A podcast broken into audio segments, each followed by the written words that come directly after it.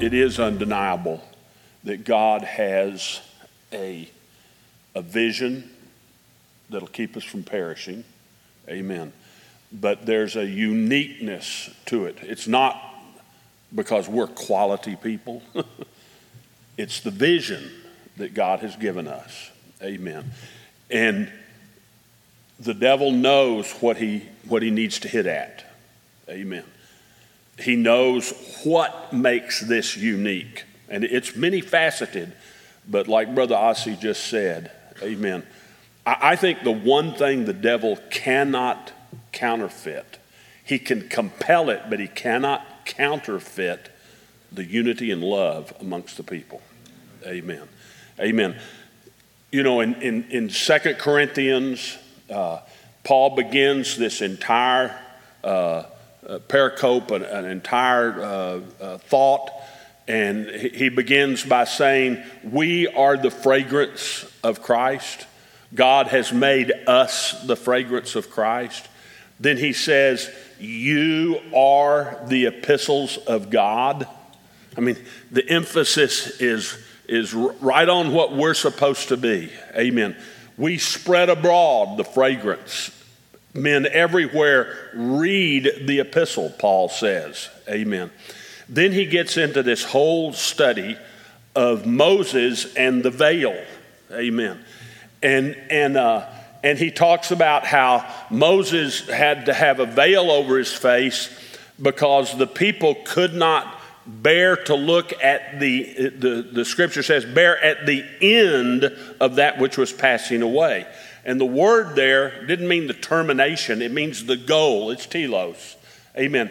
The goal was when he lifted up his face, he was radiant with the presence of God. And that's what was supposed to be shining forth. Then he goes right on and says, We all with unveiled faces reflect the glory of the Lord as we're being changed into the same image. Then he goes right on and he begins to talk about how the, the minds the, that Satan has blinded the minds of those who, who he has charge over. And then he says, God, who commanded the light to shine out of darkness, has caused the light to be in our hearts, it says, to give the light of the knowledge of the glory of God. What's he saying in all of this? What has Satan blinded the eyes to? He's saying, Satan, it isn't some abstract gospel, some doctrine, Acts 2.38 or something like that. He's saying he has blinded, the same thing he said before, people could not look in Moses' face. He says their minds were blinded. What people, what Satan wants to do is blind our eyes to our brothers and sisters and who they really are. Can we see the glory of God shining forth in, in, in, in the faces of our brothers and sisters? Read those scriptures. That's what you're going to see. Satan wants to blind us to something. Amen. You read in Revelations 12, and it says that now the kingdom, the glory, and the salvation of our Lord has come, for the accuser of our brethren has been cast out.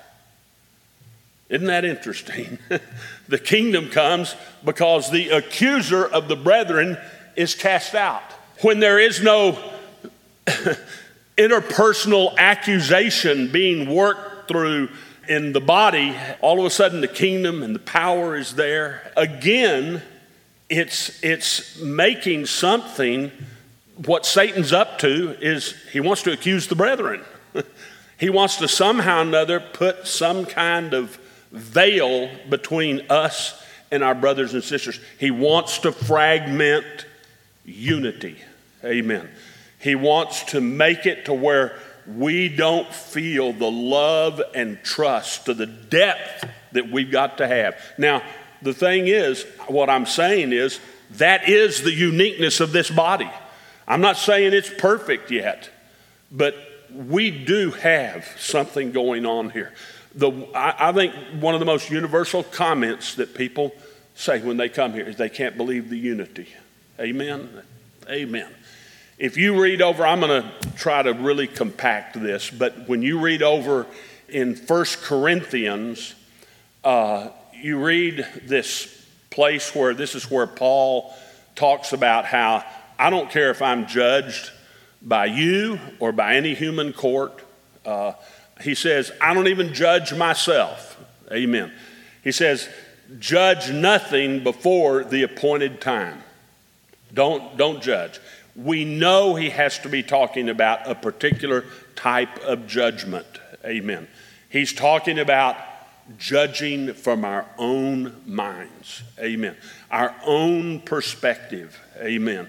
That's what he's that's what he's trying to get across. We know that because the very next chapter is where he judges the man should be put out of the congregation and such.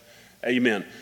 But uh, what we don't always see is that whole point that he's making about not judging from the carnal mind, not seeing things from the carnal mind. It's all encompassed in those first four chapters of First Corinthians. And what is the point there? He begins, it is reported by some of the house of Chloe that there are factions amongst you. There's divisions amongst you. Some say, I'm of, I'm of Paul, I'm of Apollos, I'm of Cephas, I'm of Christ, whatever. There is divisions in the body. That was his, that's the first three chapters. That's all he talks about is divisions in the body. Amen. And then right after those scriptures on judging, you know, where he says, I don't judge even myself, wait until the Lord comes. Wait until the Spirit of God has illuminated your eyes and you're no longer seeing your brothers through the carnal mind, but instead you're seeing the light of the glory of God shining in your light and in the eyes of others. Amen. Right, the very next verse is, Brethren, I have written these things and applied them figuratively to Apollos and myself, because he's talked about all these factions.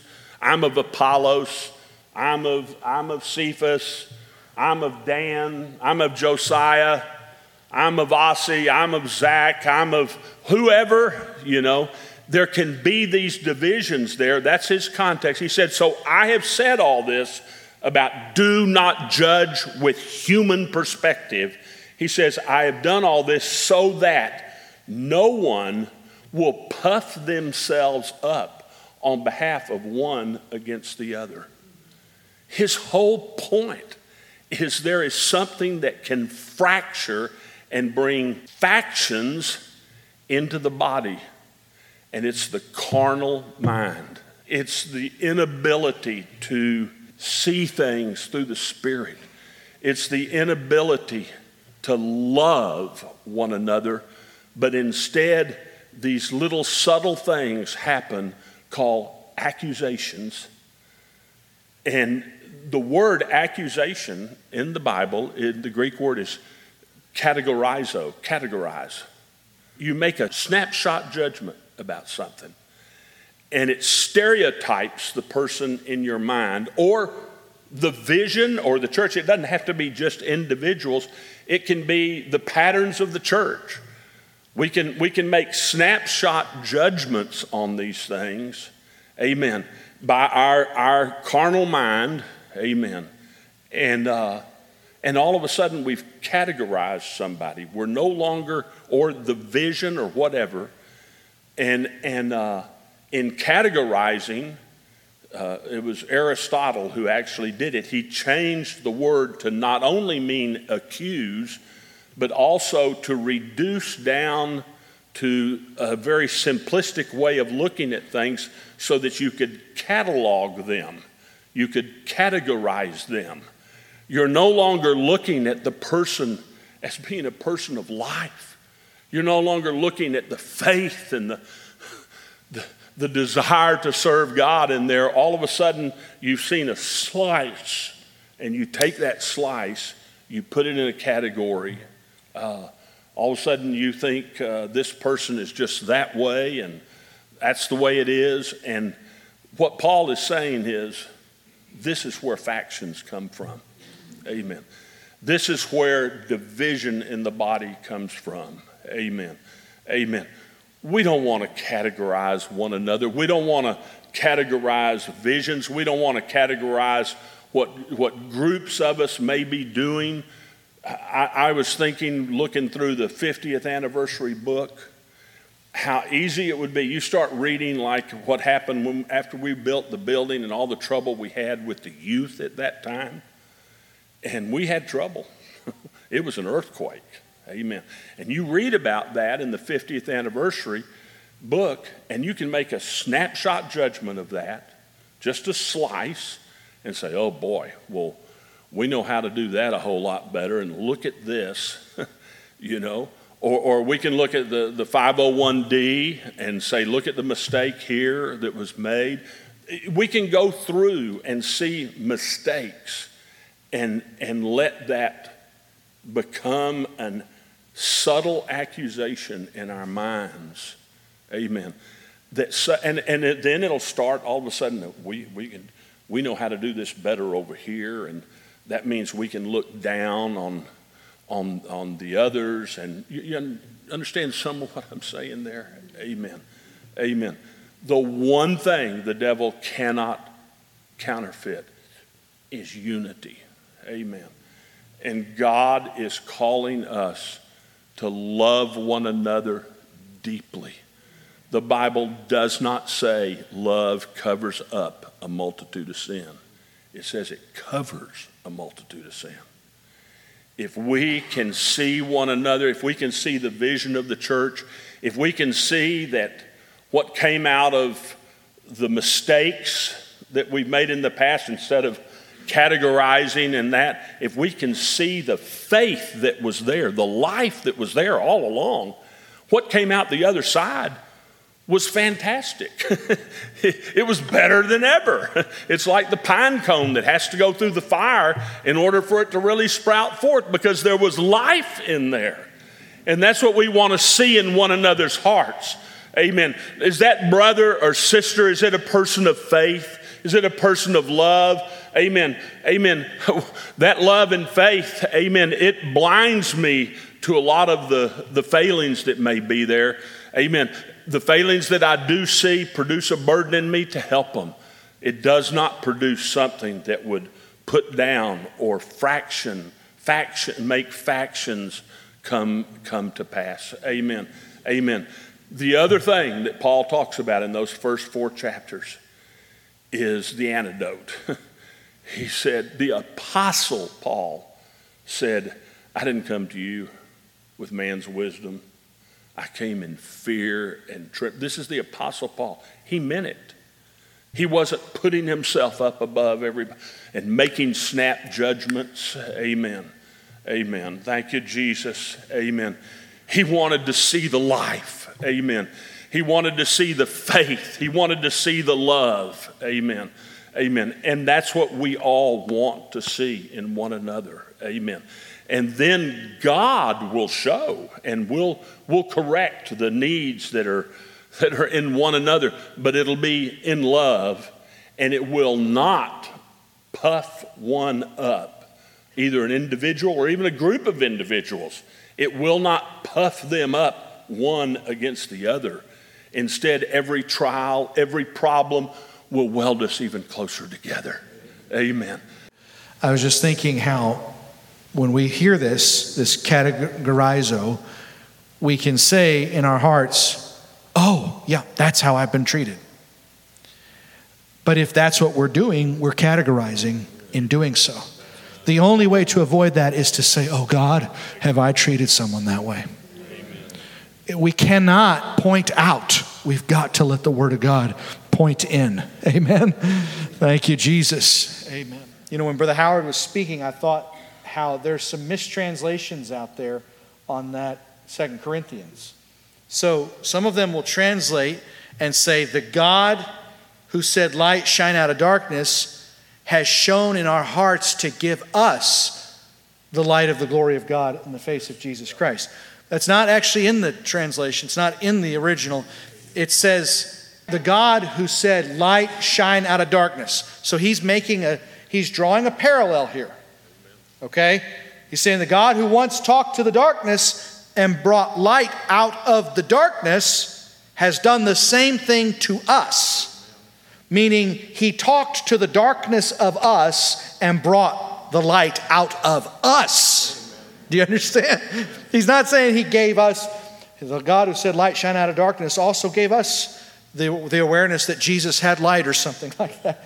He's saying the God who said, Light shine out of darkness, has shown in our hearts to give the world the light of the glory of God in the face of Jesus Christ. Next words, but we possess this treasure in jars of clay. So, this is an allusion to um, Gideon in all likelihood where he's got these jars of clay. It's the only time in the Bible that I'm aware of where a jar of clay has a light inside. And it's cracked open, and the light is revealed and terrifies the enemy. So he says, We possess this treasure of the light of God in the face of Jesus in jars of clay, in earthen vessels. Amen so that the surpassing greatness would not be from us, but from Him. So it's from Him, but it's through us. Now you look, you look in your Bible, and I, I taught this the first time in 2016. But if you look in your Bible at light on face, and it's always glory. For the Hebrews, the light of God on someone's face was to say the glory was on their face. That is what it was.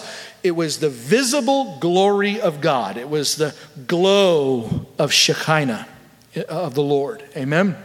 So Moses has the light. Jesus goes to the Mount of Transfiguration, and what happens? His face was made radiant. Isn't that right? But these are the messianic prophecies that come first through Isaiah and also through the psalmist. So Isaiah says, Lift up your eyes and look. So I want to get, just get back to where this is taking us. Lift up your eyes and look. Isaiah 60 is the messianic prophecy that I'm saying still needs to be fulfilled. This is what he says in, in, in verse 4 through 6. They all gather and come to you. Your sons will come from afar, and your daughters will be carried on the arm. Then you will look. So he's got this idea of Zion is going to look, and you will be radiant. It means you will shine out. Does that sound like a city set upon a hill that cannot be hid? You will look and be radiant, and your heart will tremble and swell with joy because the riches of the sea will be brought to you, and the wealth of nations will come to you. Caravans, traffic jams. That's what he's talking about. Caravans and camels will cover your land, young camels of Midian and Ephah, and all from Sheba and will come bearing gold and frankincense and proclaiming the praises of the Lord. When we get the veil off, we're going to become the light that releases this hope to the world, this radiant hope. Psalm says, Those who look to him are radiant. So we quote Hebrews, it says, Look unto Jesus. But the psalmist said, It's so that we can reflect that same light to those who are looking to us. Those who look to him are radiant, and their faces shall never be ashamed. Don't let the God of this age blind the minds of the unbelieving. Let me read you a scripture that's tied to this, okay? Listen to this in light of what Brother Howard has just ministered to us. 1 John 2 9. The one who says he is in the light and yet hates his brother is in the darkness until now. So, whatever light is, it's the opposite of hatred. So, it's love. Enlightenment is the ability to love. The one who loves his brother lives in the light. And, and this is quite a promise. And there is no cause for stumbling in him. If you can love in that way, you're going to lose the trip up. You're going to lose the stumbling. But the one who hates his brother is in the darkness and walks in the darkness, and he does not know where he's going because the darkness has blinded his eyes. We don't know where we're going. We don't know what our mission is until we see our brothers and our love for them as the place where we're going. Is that where we're going? Thank you, Jesus. I mean, that's the definition of being lost.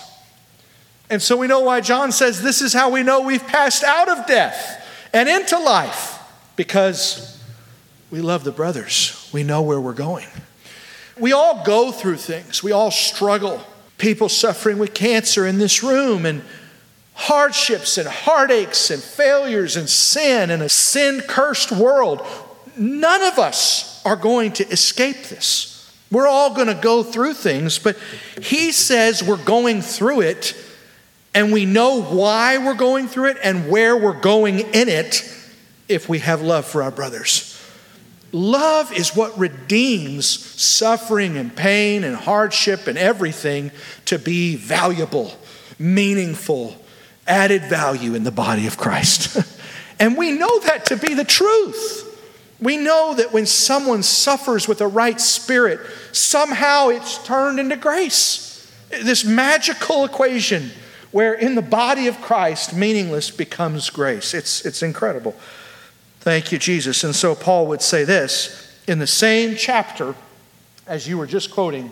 He said, For all things are for your sakes, that the grace abounding through many may abound in thanksgiving unto the glory of God.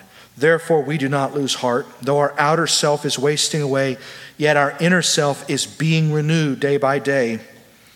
And then he says in 2 Corinthians 1 if we are afflicted, it is for your comfort and salvation.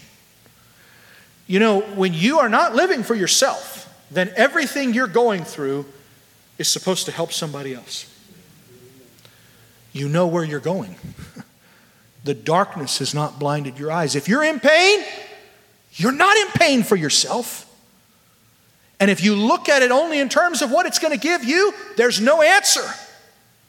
But if you can say with Paul, everything I'm going through is for your sake. If I am afflicted, let the afflicted say in their hearts right now, if I am afflicted, it is for your sakes. Then you say, God, who am I afflicted for? What grace are you going to unlock from my life? Because if I try to solve this equation alone, I am lost.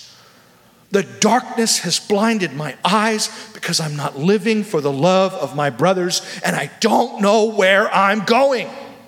Someone who's afflicted and doesn't know where they're going is frustrated anxious, without peace or joy.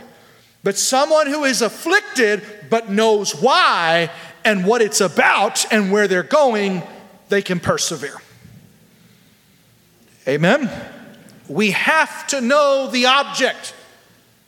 Have you ever said, Why is this happening to me? It's happening to release a grace in the body of Christ. If we are afflicted, it is for your comfort and salvation. If we are comforted, it is for your comfort. You notice nothing is for Paul, it's all for those he's trying to love and serve, which accomplishes in you patient endurance of the same sufferings we experience. It accomplishes, it puts in you the same perseverance and patience that we have in us. Because you remember, oh, Paul went through this. Amen. 2 Timothy 2 this, For this reason I endure all things for the sake of God's chosen. How do you get through it, Paul? Because I'm not getting through it for myself. How do you endure all things, Paul? For the sake of God's chosen. Amen. So that they too may obtain the salvation that is in Jesus Christ with eternal glory. Romans, who shall separate us from the love of Christ? Shall tribulation? That's what we're talking about is coming. Shall trouble or distress, tribulation or persecution, or famine, or nakedness, or danger, or sword? Paul's not saying what, he's not addressing what we will let separate us. He's resolving what he's not going to let separate us. So he says, Who shall? He doesn't say who can, like some foolish translations render it. He says, Who shall? that involves my decision. Who can? I don't know. I'll have to wait and see. Who shall separate us from the love of Christ? Shall tribulation? And we get to answer that question. Shall it? Shall distress? Hmm? What about persecution? What about hunger, nakedness, danger, sword? No, no, no, no. If we can say no, we can hold on to what God's given us and be the light He's called us to be. As it is written, so now he quotes Psalms, for your sake we face death all day long. We are considered as sheep to be slaughtered. No! That's his next word. No. No. you believe he's trying to say something? No in all these things, we more than conquer. Amen. There's a resolution in Paul. No, none of it is going to separate us. One thing I shared in the funeral in Montana was from Romans 8. From the I read those same passages, but right before that, where it says it's familiar to us, but he says that um, all things work together for the good for those who love God and are the called according to his purpose. And I read in my Bible there was a apparently the Greek construction allows for a little different uh, rendering of that. It's in the margin of one of my Bibles, and it says it can be translated to say, "In all things, God works together with those who love Him to bring about what is good." And that's something I love that because it, it so indicates it's not just like God is going to somehow make this turn out to be good for me, but instead God is going to work together with those who love Him to bring about what is good for those who are called according to His purpose. And what is His purpose? But to demonstrate to the rulers and the powers the manifold wisdom of God through the cross.